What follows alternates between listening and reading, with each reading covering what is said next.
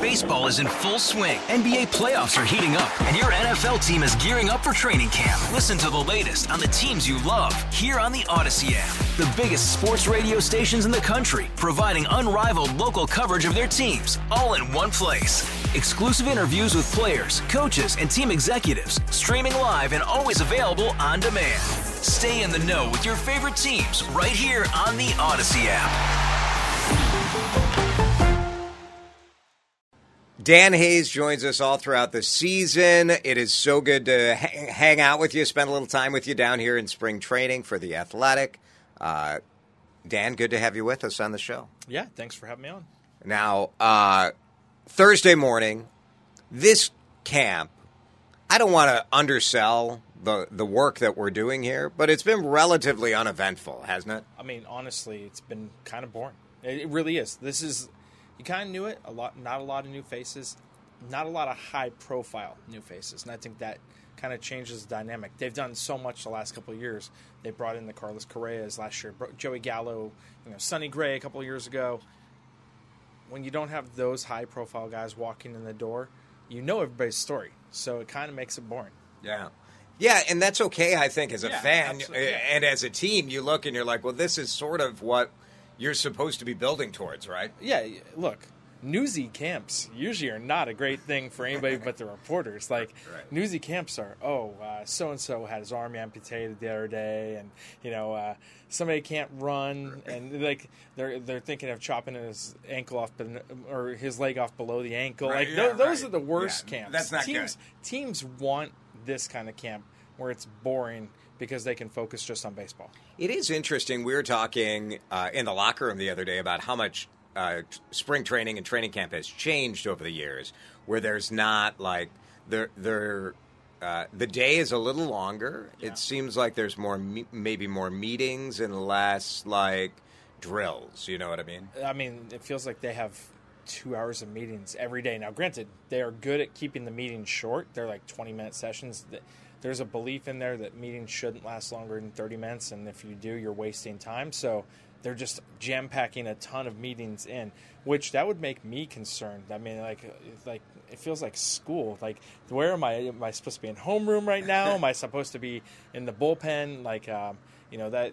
But they they have very long days because they get here at eight in the morning and they're here till they're working until two p.m. and then guys still working out and eating and around the complex. Um, can be for spring training. You know, it used to be two three hour days. Now it's extending out to five six hours. Dan Hayes with the Athletic is with us as as uh, we think about the news that's come out of this camp. Some of it came from this show, Yeah. uh, as uh, Joe Pohlad uh, confirming what you had reported months ago that Derek Falvey had said. But I don't know if maybe it's different when you hear it from the owners saying, "This is pretty much our payroll. We know it's less than last year. Our business can't sustain." Continuing to spend that level of money. Yeah, and and the writers thank you for that interview. You're welcome. Yes. Were you surprised that he? Uh, were you surprised that he said it, or were you surprised? Uh, you certainly weren't surprised by the information. No, not not surprised by the information. I think if you were surprised by that, um, you really haven't been paying attention. This has been on the wall since November. Maybe surprised at him saying it, and maybe uh, how blunt he was about the free agents, and no, like starting to hem and haw and give you like the runaround answer, and then realizing like four words in, no, I'm just gonna be honest. And maybe that was shocking. I think Twins fans who are very frustrated, whether it's a TV deal or the fact that they're not putting the pedal to the metal right now, you know, I think I, I understand where they're frustrated, but it's still not surprising whatsoever. You wrote today about what Carlos Correa had to say about the payroll situation because I, you know, I'm a I'm a fan.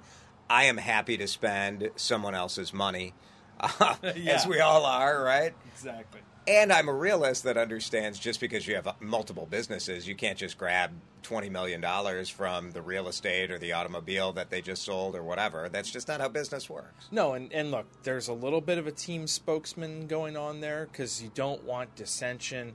Uh, Rafael Devers from the Red Sox ripped the front office just the day before about them not spending. Now, look, Carlos Correa won. This team is in a different spot than the Red Sox are. Correa was like, look, we have really good talent, and he's not wrong. So I understand why he wouldn't make too big of a deal of this. They're still projected to win the division. They're still projected to get to the playoffs. They have a lot of really good talent here that it needs to be. They need things to be answered. Some of their gambles have to pay off, and I understand why he would not freak out about it the way that you know fans are. Fans are frustrated because fans have dealt with this you know, looking up some of those old salary numbers and the Twins having a $15.7 million budget, player budget in 2000, and then 24.6 million in 2000. Like, that's just absurdly low. And so I get it that fans remember that stuff and think about the team being cheap. You know, it's it's a tough spot to be in because you want them to spend, but they lost a lot of money off TV. They have not done well at the gate the last couple years, so it's not surprising that they've kind of drawn a line here. Yeah, Joe said right sizing the business, and that's I, I, I think they're still spending. Yeah, they're, they're but still it's, spending, it's, but next year is going to be really tough because there's still TV uncertainty. This is a one year deal with Bally. A lot of people believe they were forced into taking this deal and like that it wasn't beneficial. If if you've seen it already, like there were reports out that Cleveland and Texas, who also took these one year deals, they get to retain 85 percent I, I wonder if the fact that the Twins aren't reporting it, if the the rumors aren't out there, is because the Twins took even a worse deal. That's that's there's a lot of speculation in the industry amongst that, and this was like one of the worst TV deals in baseball as it was.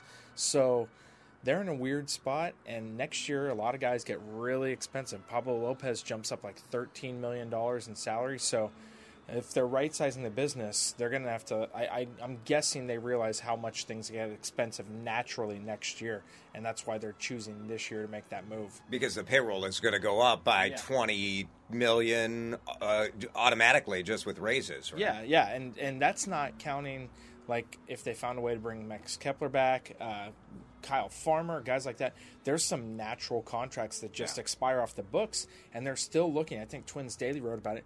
They're still looking at like 140 million base without adding anybody. With nothing else, right. doing nothing. Yeah, I mean Pablo Lopez gets expensive. Royce Lewis is not going to be. I I think he will be a super two as far as ARB goes, and he's due a hefty raise, especially if he plays you know more than 60 games this year. So it's going to be interesting. Dan Hayes is with us from The Athletic. I'm going to take a break, and when we come back, I want to talk more about what it is like to be a reporter covering baseball, a reporter here at spring training, and we'll talk a little bit about your love for music as well, because you are our number one concert uh, guy for sure. Dan Hayes from The Athletic joins us during the season here on Drive Time. Glad to have him here on a Thursday on CCO. Baseball is in full swing. NBA playoffs are heating up, and your NFL team is gearing up for training camp. Listen to the latest on the teams you love here on the Audacy app. The biggest sports radio stations in the country, providing unrivaled local coverage of their teams, all in one place. Exclusive interviews with players, coaches, and team executives, streaming live and always available on demand. Stay in the know with your favorite teams right here on the Audacy app. Back with Dan Hayes from Fort Myers, Florida. CCO on the road here with spring training, the Minnesota Twins. Dan, you've been covering the Twins for how long now? Uh, this is my seventh year And, but baseball, you've been covering. since 2007. Uh, it's getting getting up there in the years. it is. Well, now you got some kids out here on the beat, some Yeah. uh, younger reporters too. Oh yeah, I'm the old. Uh, okay, I'm not the old man, but I. Am I mean, Pat Royce is hanging around a yeah, little bit. Exactly. I mean, you know. I'm the middle ground between the older generation and the younger generation. So What it, when you look at baseball, I always think it's such an interesting sport to cover from a journalist standpoint because the access you get to the players is so different, especially as you know athletes have become much more guarded, much more rehearsed. Uh, the NFL is so protective of their players from the media. Uh, NBA, each person is like their own little media company. Yeah. Uh, baseball, you still get to like have quite a bit of FaceTime with these players. not. I think that you know you get a chance to develop relationships with players that maybe other sports don't allow you that time for because football is so regimented. You get very little locker a- access, and you got to cover so much ground in there. This we're standing around, and you know there might be some days where you talk to two, three people, and you're in the clubhouse for over an hour. So you get a chance to really get to know people. It depends on how media friendly they are. Um, you pick and choose your battles. You don't, you know, you. Um, but I, I- think that you know you just really get good at interviewing people not just about baseball you you figure out what makes them tick because i've found that's like half there there's you see somebody every day Yeah. you ask them about their family you do stuff because not every conversation is going to be baseball because honestly frankly that would be really boring Right. to do Right. that like Right. you're you- you're just a person too so like it's like i, I don't know I, I i love that part of it building a rapport and people you know they're Griffin Jax might go through a tough spell where you have to go ask him terrible questions that he doesn't want to answer but if you've talked to him for two weeks leading up to that and ask him about his daughter and that kind of stuff and and not every conversation is business there's you know i think that's a, a big benefit to baseball coverage because you've put in time and players know you're invested versus just being there to get them Yeah. Yeah, it is an interesting environment. I mean, we're only down here for a week and I'm in and out during the season. But, you know, you see Carlos Correa is so friendly. Yeah. And you think, like, this guy is one of the ultimate superstars of the game. And yesterday he's leaving the ballpark and he's like, hey, Jason, how you? You're like, whoa, all right. Like, I mean, impressive. I would say I've talked to him as much about what we're streaming Hmm. uh, online uh, to kill time on the road in the off season. I mean, uh, during the season, as I've talked to him about baseball, he's a he's a guy who definitely the the relationship matters. He knows your name. Um, he's very savvy media wise, and and uh, it's why he is.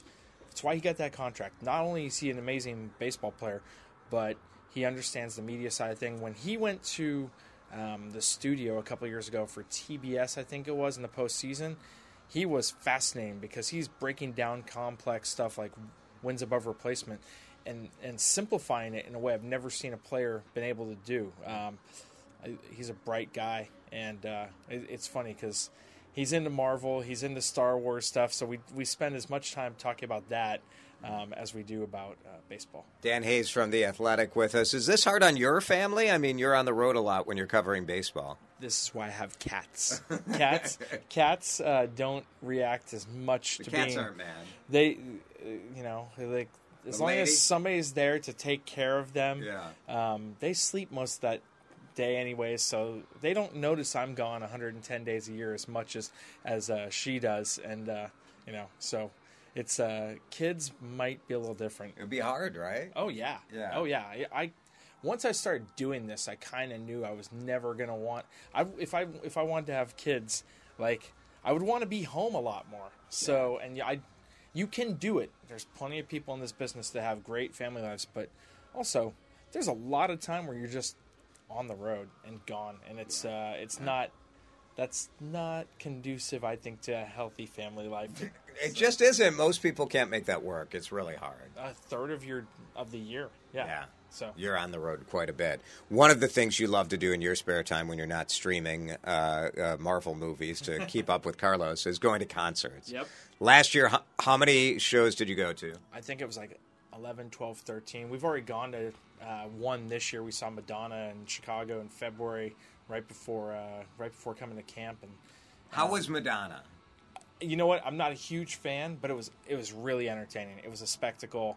It's exactly what I kind of expected.